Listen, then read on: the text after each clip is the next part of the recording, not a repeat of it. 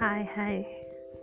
Good evening. It's Ampalorata. Today I'll be telling you a story about a lady who was stingy, selfish, was thinking for herself, and he was not helping, and he didn't want to help a poor man or mentally disturbed person.